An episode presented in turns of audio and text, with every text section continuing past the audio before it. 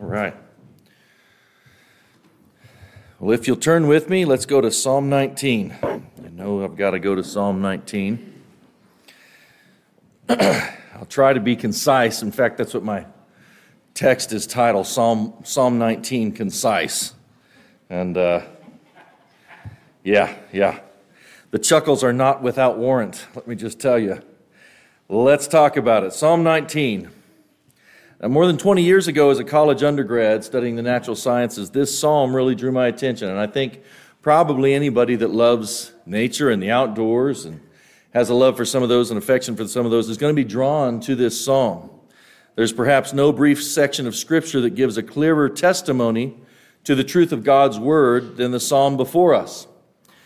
Um, it's kind of a Psalm 119 in miniature. If you're not familiar with that, Psalm 119 is the longest psalm, and it's focused on God's Word and the great things about God's Word, extolling God's Word. And Psalm 19 is actually doing that as well, but it's doing this in a, in a contrasting way. So before we get into the exegesis, let's, uh, let's read through it together. Psalm 19 The heavens declare the glory of God, and the firmament shows his handiwork. Day unto day utters speech, night unto night reveals knowledge. There's no speech nor language where their voice is not heard. Their line has gone out through all the earth, the words to the ends of the world. In them he's set a tabernacle for the sun, which is like a bridegroom coming out of his chamber, and rejoices like a strong man to run its race. Its rising is from one end of heaven, its circuit to the other end, and there's nothing hidden from its heat. Verse 7 The law of the Lord is perfect, converting the soul. The testimony of the Lord is sure, making wise the simple. The statutes of the Lord are right, rejoicing the heart. The commandment of the Lord is pure, enlightening the eyes. The fear of the Lord is clean, enduring forever. The judgments of the Lord are true, and they're righteous altogether. More to be desired are they than gold, yes, than much fine gold, sweeter also than honey and the honeycomb. Moreover, by them your servant is warned, and in keeping them there is great reward. Who can understand his errors? Cleanse me from secret sins. Keep back your servant also from presumptuous sins. Let them not have dominion over me. Then I shall be blameless, and I shall be innocent of great transgression. Let the words of my mouth and the meditation of my heart be acceptable in your sight, O Lord, my strength and my Redeemer. This is an inspired psalm of David. So, though the human author is David, its d- divine author is really God the Holy Spirit. And we know that. We know that all of Scripture, the testimony of Scripture about itself, in fact, is that Scripture is God breathed. What does that mean? Well, it means it's breathed out by God. These men who were writing it were not writing out of just the things that they knew, they were writing as the Holy Spirit was directing and leading them. Boy, I'm trying to get this stopwatch going. It's trying to not work for me. So, even though the human author is David, the divine author is the Holy Spirit. And I want you to notice that there's a theme in this psalm. The, the theme in this psalm is that God has revealed himself and his glory in two very different ways. This psalm is a contrast of those two ways. First, in verses 1 to 6, he's revealed himself in his creation. Or we might say it this way he's revealed himself in his world. Then in verses 7 to 14, the psalm shifts and says, basically, God has revealed himself in his world, but in an even greater way, God has revealed himself in his word. God is revealing himself in two distinctly different and yet intertwined ways.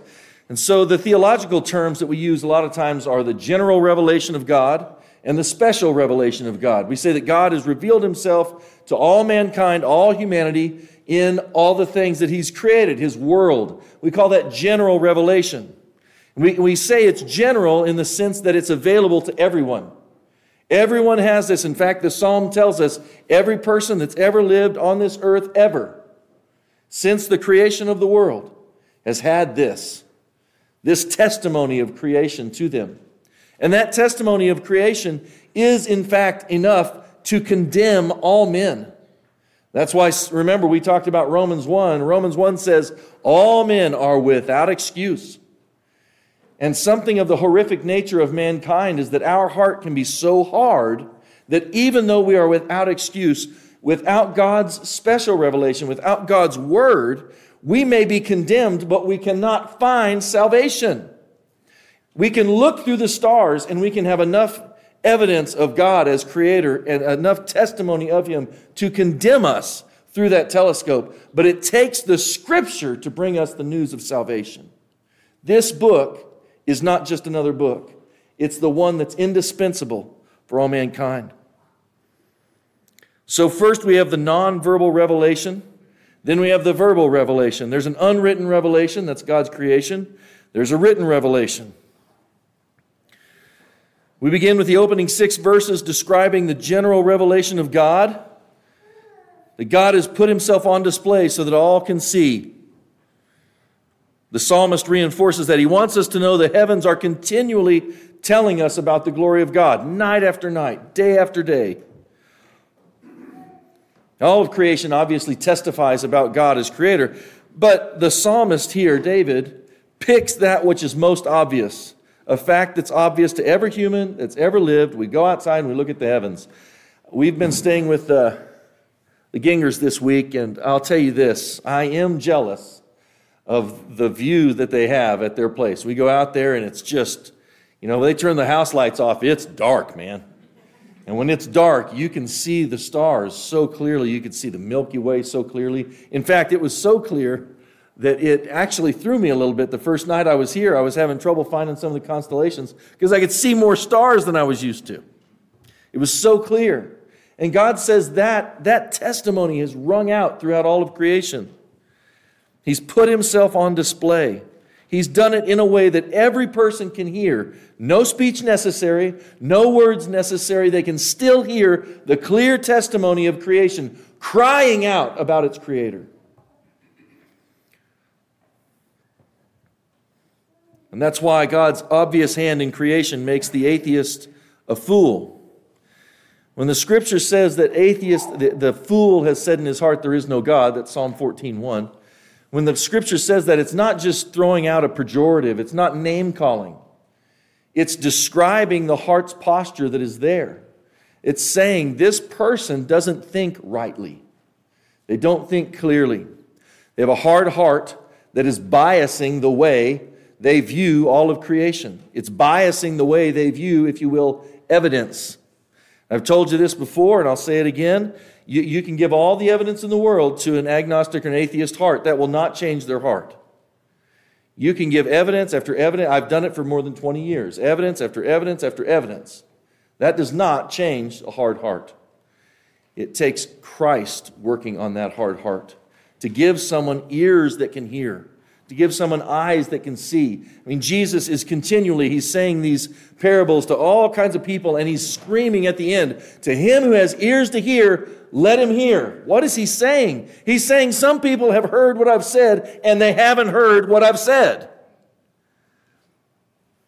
The scripture is the tool that the Lord uses to pull off those scales. Speak it, know it, meditate on it, learn it, memorize it, speak it out to others.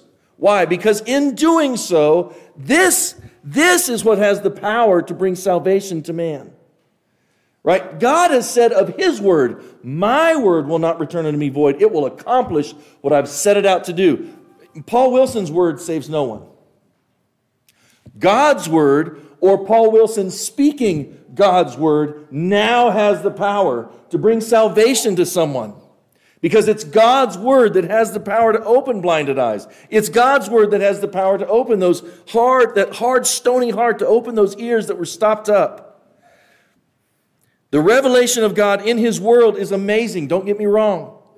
But it does not trump the revelation of God in His word. And we're going to get into that. Why is that? I told you that the revelation of God in creation is so obvious and so available that all people, according to Romans 1, are without excuse. We are without excuse. And in fact, we suppress the truth of God in unrighteousness when we have hard hearts. In fact, let's, let's just go there. Turn with me to Romans 1. Let's go to Romans chapter 1. I'll go over it. Try to be quick. Romans chapter 1. Let's start at 18. I'll do through partway through maybe 22, but I wish I had time to go through the entirety of that chapter because what we see at the end of chapter 1 is we see all kinds of all manner of sin and sinful lifestyle, the same stuff that we see in our culture so rampant today. And the, the interesting thing is in Romans 1, what we see is that this lifestyle is connected to this heart's posture. Where does this lifestyle come from? And what is the lifestyle that he starts talking about? A lifestyle of wickedness, including the homosexuality that is now so popular. Where does this come from? It comes from a hard heart that is in rebellion to the Creator, that is suppressing the truth of God. It's not coming from a heart that does not know the truth. It's from a heart that says, I know the truth and I don't want it to be true. I will press it down. Let's start at verse 18. For the wrath of God is revealed from heaven against all ungodliness and unrighteousness of men who suppress the truth in unrighteousness. Because what may be known of God is manifest in them, for God has shown it to them. They know it clearly. In fact, the ESV renders it that way. They have clearly seen this. It's not that they have not seen the truth or can't see the truth, it's that they decide, I don't want to know the truth. I just want to be justified in my sin, in my bitterness, in my hatred, in my rebellion against God. And so when you have evidence that shows clearly that I'm in the wrong, I won't see it. And we talked about that. Verse 20 For since the creation of the world, his invisible attributes are clearly seen, being understood by the things that are made. I just didn't have enough evidence. I would have believed in God if He just gave me more evidence. Oh, He gave you plenty of evidence, and you saw it clearly. And that's why you'll stand before Him without excuse being understood by the things that are made, even his eternal power and Godhead, so that they are without excuse. 21, because although they knew God, does it say they, the unbeliever doesn't know God? I just want them, that's why the, the, we use the term unbeliever, but we use it incorrectly. An unbeliever is not someone that doesn't believe in God. They know God's real down there in their heart of hearts. It's someone that says, whether he's real or not, I refuse to obey. I shake my fist. Although they knew God, they did not glorify him as God, nor were they thankful. And that's the root that, that rebellion comes from. Oh, God's, I, you know what, God? I just don't like the way that you, I don't like the rules you've told me to live by. I don't like the situation that I'm in. I'm, I deserve better. I'm entitled to better, God. I should have got that raise. I should have got the better thing. I should have had the better house. I should have, that's why it's, it's a, a massive part of even the Ten Commandments, right? Not to covet. Why? Because a lot of those other things come out of just covetousness. You can murder someone out of covetousness. You can get into an adulterous affair out of covetousness. That is the root, that is the heart's posture that's in rebellion to God. I'm, I'm not not gonna admit that He's the boss, and I'm not gonna be thankful. He gave you life and breath. He didn't have to. You are not owed anything. God owes nothing to sinful wretches.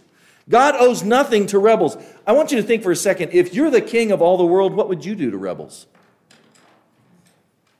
I mean, I can tell you this in a sense, I'm the king of my house. I, I do not permit rebellion. Right? What would you do if you were the king and you had all power and you had a rebel how would you deal with him? You'd probably crush him, you'd destroy them. And instead, the king of all the earth says, Tell you what I'll do for those rebels. I'll be whipped and beaten and mocked and scoffed and laughed at and made fun of and tortured and I'll pour out my lifeblood for him. How about that? Would you do that for a rebel? You might do that for your own child, somebody that you loved, you really loved. Would you do that for someone spitting in your face, slapping you? Jesus did that for you.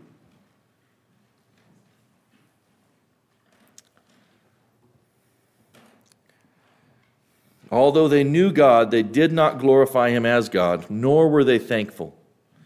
But they became futile in their thoughts, and their foolish hearts were darkened. Claiming to be wise, they became fools. If you'd like to see the unbelieving heart, there it is. It's incredible to me. I've, I've had some of my own students who, you know, they score a 14 on the ACT, but they're certain they are a genius. Oh, no, I, I know some really good arguments for atheism. Like, oh, I'm, I'm sure you do. You're so wise and erudite in your own mind. Claiming to be wise, they became fools. Now we come to verses 7 to 14, and we'll see a major shift in the narrative here, right? After seeing and declaring all the majesty of God in His creation, after noting the sublime nature of God's glory in all that He's made, the psalm now tells us hey, look at all of this stuff. Look at all of this incredible creation. And yet, there's something even greater than all of that. Greater than the majesty of God's power over His created world. Greater than the sun, the moon, the stars. What could possibly be that? The glory, the perfection, the majesty of God's Word. Look, I'm a man of science. You know that. I, it's what I do. That's literally my full time job. I'm a man of microscopes and telescopes and test tubes, and I love that stuff. I've spent years studying and teaching full time in this field, but I must admit, along with the psalmist, there is something greater than all of that. Something that supersedes it all. Something that's not broken and corrupted. And that's God's Word. His Word, pun totally intended, His Word eclipses it all. His Word outshines His world. there are people that will tell you they love to study science because they love to learn so much about God and His creation, and I get that. but I, have spent more than half my lifetime studying it full time. But the truth is, one afternoon of God's Word can give you truth and insight that you can't get in a lifetime of studying through a telescope, through a microscope, through test tubes. And if you have to choose between the two, always choose God's Word. Much of the trouble we see in the evangelical church in America today springs directly out of holding to a low view of God's Word. It's sad and, quite frankly, it's frustrating to me. There are even people in the Christian community that will call science the 67th book of the Bible. That's rubbish. That's heterodoxy at best, but it's rubbish. And the reason it's rubbish is because those two revelations are not the same. Science and creation serves as God's general revelation. I'm glad it's there. But it's been broken. It is categorically different from God's special revelation. Why? Because God has promised to preserve His Word. He did not promise to preserve His world. That world was broken and marred by sin, and His Word tells us that. Romans 8:21 tells us that creation itself one day will be set free from its bondage to corruption. Okay, well that means it is in fact in bondage to corruption. It has been affected by sin. Has creation been affected by sin? Uh, yes, absolutely. We believe in something called total depravity. That is, we believe that all of man, all of his being, his mind, his body, his soul, all of it has been affected by sin. Creation has been affected by sin, not just mankind. The animals today do, do things that in the garden they did not. There are predatory relationships that are absolutely horrific today. There are animals that do not need to eat meat, and yet they will kill and eat other, other animals simply because it's faster, it's more expedient, it's more efficient. Why not? Target of opportunity. Um, I'll tell you an illustration that just set me aghast. I was watching a, a little nest of doves. Um, I just thought it was so cute. There's a couple little babies, and you know, mom is bringing food to the little babies, and she takes off. And I saw a woodpecker. Now, woodpeckers eat grubs usually. Woodpecker comes down onto the nest after mom and dad are both gone, after you get the babies in the nest all by themselves, all vulnerable. Here's this woodpecker. He comes down to the nest, and he literally pops a hole in the back of both of those little babies' heads and slurped out the brains.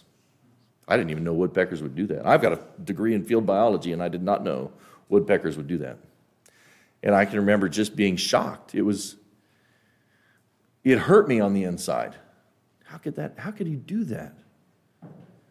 And then I remembered because you're in bondage to sin. The creation, we, mankind, rebelled against God's commands and broke creation. Yes, you can see things in creation, it's true, but creation does not serve as an infallible book about God because there's sin involved. Creation doesn't work the same way today as it once did. God's uh, world has been corrupted by sin. God's word has not. And that's one of the things that makes it so incredible. Psalm 138 2 says this You have magnified your word even above all of your name. Now that's interesting. By the way, Jesus did the same thing. You remember when Jesus gets out into the wilderness, gets tempted by the devil? He's out here fasting in the wilderness.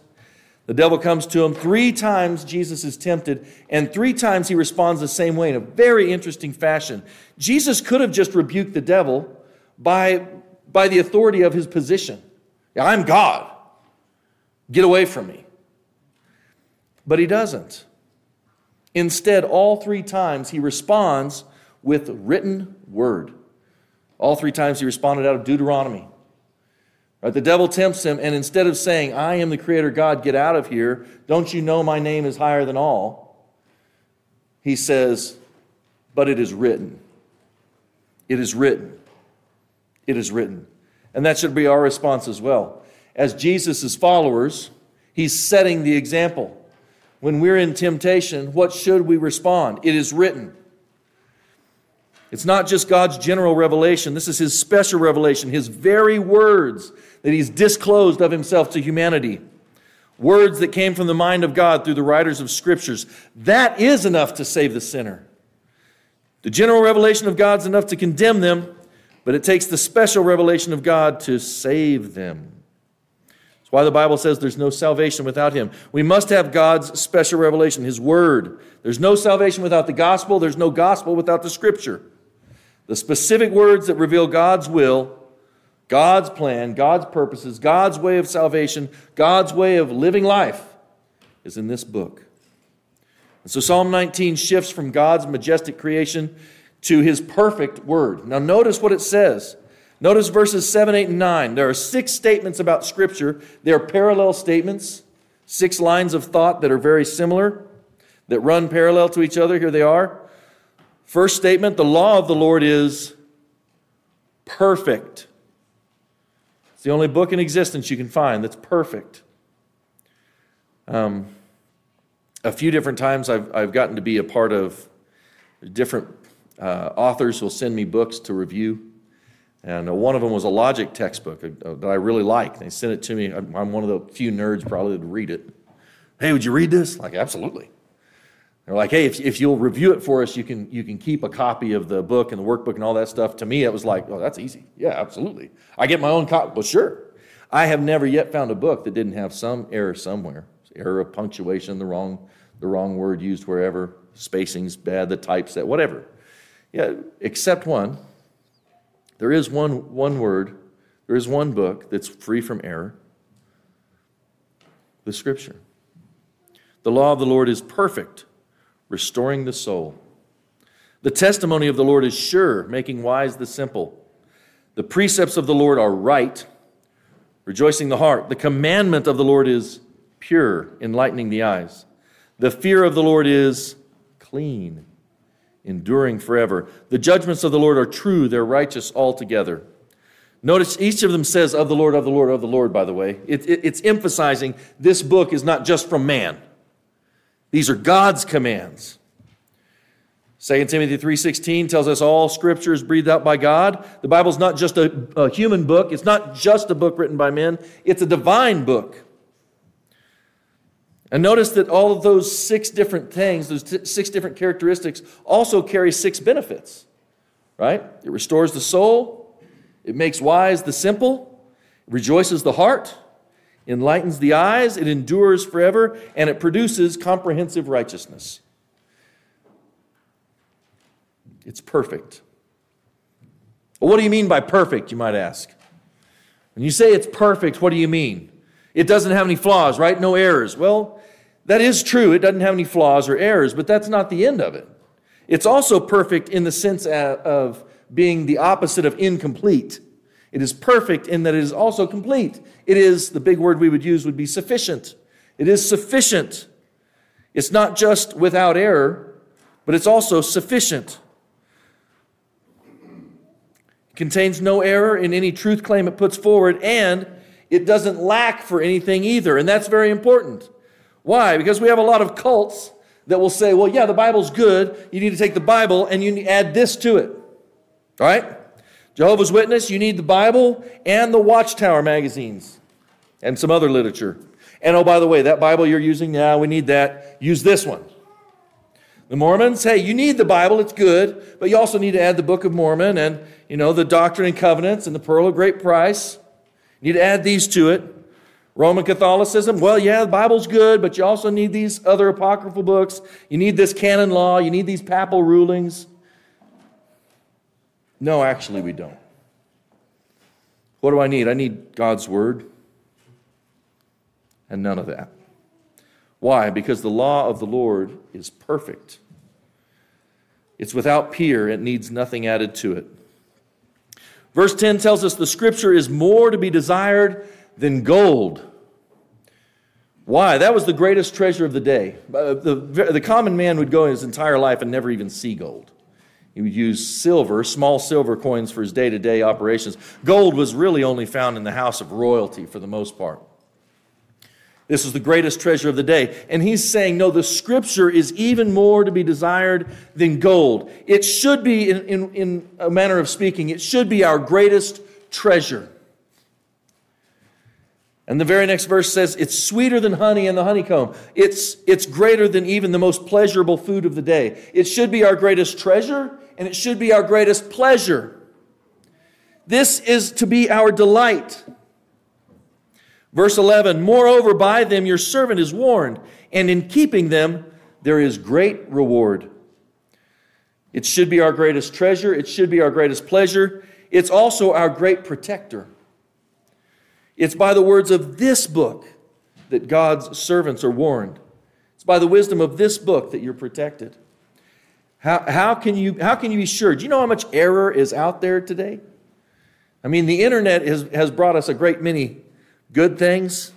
And like all technology, along with the great many good things it brought, it's brought a great many bad as well. You can find hot heresy in a second today. I mean, you can find a dumpster fire of theology, and if you don't know God's word, it looks good. How, how can you keep from being that, that tumbleweed? How can you keep from being that one that's that's blown about by every wind of doctrine? By knowing God's Word. If you don't know God's Word, you cannot have discernment. You cannot tell me that you're, I, this gets under my skin. I have people who do not know the Word, but they're certain. Oh, God's given me a gift of discernment, brother. Has He? Oh, yeah. Oh, yeah. Listen, if you don't know God's Word, you can't have discernment. You can't know truth from error if you don't know truth. This is truth. Verses 12 and 13 Who can understand his errors? Cleanse me from secret faults. Keep back your servant also from presumptuous sins. Let them not have dominion over me. Then I shall be blameless, and I'll be the innocent. Uh, I'm sorry, I'll be innocent of great transgression. So here, God's word is also our purifier like the hyssop. Purify me with hyssop. We have a hard time sometimes understanding our own errors. Have you noticed that? Am I the only one that's noticed this really strange thing that goes on in my heart? not always really good at understanding my own faults, but boy, I am good at seeing them in others. Oh, got that gift of discernment, you know. Isn't it interesting? We, now we can point it out in other people. We are, I heard a guy say one time, every, every Christian is a black belt. It's just that our black belts are in justifying our own sins. Yeah, yeah, if I do it, well, I had a good reason for it, but if you did it, I can't believe you did it. And so there are times, it's something of the horrific nature of sin, having a sin nature, is there are times we can be blind to our own sins. We can be blind to our own weaknesses, to our own errors, to our own faults. And that's one of the reasons, by the way, you're going to love me saying this. That's one of the reasons that the local church is so necessary. Because when you, a broken sinner who is saved by grace and being sanctified and changed, when you come into close contact living your life with other saved sinners, you know what happens? There's some friction going to happen. That's what's going to happen. And you're going to have to have a heart's posture of humility. You're going to be forced to see your own faults. You're going to be forced to do this crazy thing called apologizing. You're going to be forced to say, you know what? I did that wrong. Would you forgive me? That's what marriage does. I was the perfect guy. I was the perfect guy for any girl until I got married. Right? And then I was living with the girl 24 7. She saw all my flaws and my faults and my failures. And what happens? A little bit of friction there, right? And I have to constantly go back and go, I didn't have this thing figured out near as much as I thought. I, was, I was actually talking to Governor Kelly last night about that very thing, saying, you know, isn't it interesting? Before you get married, you've got all the answers to marriage. Man, if those married people just listen to me. Then you get married and you find out, I didn't have as many answers as I thought. But when you're married without kids, you've got all the answers for people with kids, then, right? I'll tell you what you should do. Then you have kids of your own. I didn't have as many answers as I thought. Funny how that works, isn't it? How can we guard ourselves from that? Well, God's Word. God's Word is so deep and penetrating that it divides even to the spirit and soul, joint and marrow, the thoughts and intents of the heart. I can do something that looks good from the outside, and yet my intent in it, my motive in it was totally wrong. And how can someone else know that? Well, they can't, but God's word can. It can get down to the root, it can get down to the marrow. It exposes everything. There's so much more I want to say. I'm almost done. Look at this. this is, I should get a medal for this. In light of that, verse 14, this is actually a little prayer. This, this verse was a prayer that I memorized as a kid in that tiny little Methodist church. God bless my precious, faithful little Methodist mother. It broke her heart when I became a Baptist preacher. oh, we need Methodist ministers. Sorry, Mom, I've been reading my Bible. My convictions have changed. My theology has changed. And here's what it says Let the words of my mouth and the meditation of my heart be acceptable in your sight, O Lord, my strength and my Redeemer. Let me ask you this rhetorical question What are acceptable words? What's an acceptable meditation? If I want the words of my mouth and the meditation of my heart to be acceptable, in God's sight, I have to figure out what, what does that mean? And he tells us, it's not like he just leaves us without. Right? Joshua, he tells Joshua, right? You're to be in this book. This will be in your heart and on your mouth day and night. You'll meditate on this. Joshua 1 8, the book of the law will not depart from your mouth, but you'll meditate on it day and night. That's an acceptable uh, meditation. Philippians 4 8, right? Think on these things. Colossians 3 2, set your affections on the things above. Romans 8, set your mind on the things of the Spirit.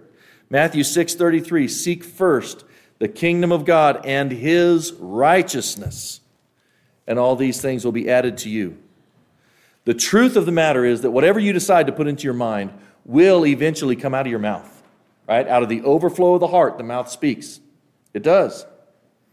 So then the question becomes well, what are you putting into your heart? I had a real problem. When I first got born again, I was 19, playing college football. That is not the environment where you're surrounded by a lot of sanctified saints, okay? I had a mouth that, uh, in the words of my mom, could make a sailor blush. I had a coach. It was incredible how he could use curse words. Like he could use them as verbs, adverbs, adjectives, string together a whole sentence. Like the only thing in there that wasn't a cuss word was my name. That was incredible. You know, right? He's got a real, this guy's got a talent for this, right? Well, then the question becomes how does that change? Well, you have to start changing what's going into the mind. I had to start changing the music I listened to. I had to start changing the things I was reading, the things I was listening to. You know what I had to, had to do? I had to take out the, the garbage, if you will, and start putting in God's Word. And I, I noticed this very strange phenomenon. The more and more and more I put God's Word into my mind, the more and more and more it came out of my mouth. The more and more and more that I would memorize God's Word, the more and more and more it would come out in casual conversation. I didn't mean it to. I ended up testifying and, and, and witnessing to all of these people without ever meaning to. In fact, at one time my wife asked me that. we first got married. She's like, How is it you just talk to people and you just like bring up, you know, God and His Word or how you, you know, you witness? And you're like, I, if I'm spending a lot of time with the Lord and in His Word, it just comes out. I don't necessarily mean it to, it's just part of my flow of my conversation. Because, because if you saturate your mind with this, it's going to eventually come out of your mouth. You saturate your heart with God's word, it will come out of your mouth. The meditations of your heart will drive the words of your mouth. The meditation of your heart will drive the words of your mouth. If we truly want to be people who speak God's word, then first we're going to have to be people who, if you will, seek God's word. We have to be people who are diligent to read it, we're diligent to meditate on it, we're diligent to memorize it, and we're diligent to then speak it. I know sometimes it's scary to speak it because you think, oh, it just sounds so weird. Listen, there will be a day that your heart will stop and you'll be in the presence of the Lord and you will not be worried about whether you sounded weird in this life. You'll be wondering about those things you did for Christ and could I have done more? Could I have spoken? I should have taken that opportunity to, I, ah, I should just, there's never a time. I've been at bedsides when people passed away. I was, I was, I was there when my dad passed away. I was there right before my stepdad passed away. I've never seen someone on their deathbed go, boy, you know what I regret? I shouldn't have spent all that time memorizing the Bible. I've never seen that. But I've seen the other. What do I regret? Uh, I regret the way that the way that I lived. I, in fact, my I had a person on their deathbed tell me, "They're like, you know what? I'm really, I'm sorry that I was so greedy." I, it floored me, took me out of left field. Like, greedy how? Oh, I just, I spent so much time just thinking about how could I buy this land? How could I get this? How could I, you know, increase the operation? And there was just so many things that I should have been focusing on instead. Uh, how interesting. Let me close by saying this. The psalm shows us clearly this book is not like every other book. The Bible is not like every other book. It's not a book just written by men. It's in a class all by itself. It is quite clearly divinely inspired. It is a special revelation of the one and only true living God to all mankind. It is Him revealing Himself to us. It is perfect, it is pure, it is without peer. We, as God's people, should receive it as such. Let's pray. God, we thank you for your word. God, I ask that we would be a, a, people who hunger and thirst for your word. As the deer pants for the water, Lord, let us thirst for your word. Let it be an insatiable desire in our souls, Lord. Let us find it sweeter than honey. Let us see it as more precious than gold. Let it be said, Lord, of the people of this church that they are people of God's word. Those people are people of the book. Let us be faithful to you and to your word. In Jesus' matchless name we pray. And all God's people said, Amen. Amen. I do want to say thank you one more time. You guys have had us here and rolled out the red carpet for us. Miss Penny has cooked for us, cleaned up after our messes. Trust me, if you see me, there's a lot of cooking and mess to go along with that. So uh, the, the, the Gingers have just rolled out the red carpet, and, and you guys as a church, we just appreciate it so much. It's been such a pleasure to be here. Haven't been here in 25 years, something like that, a long, long time. And it's, it's, um, it's just been a real encouragement to us, and it's been a real pleasure to be here. So thank you so much.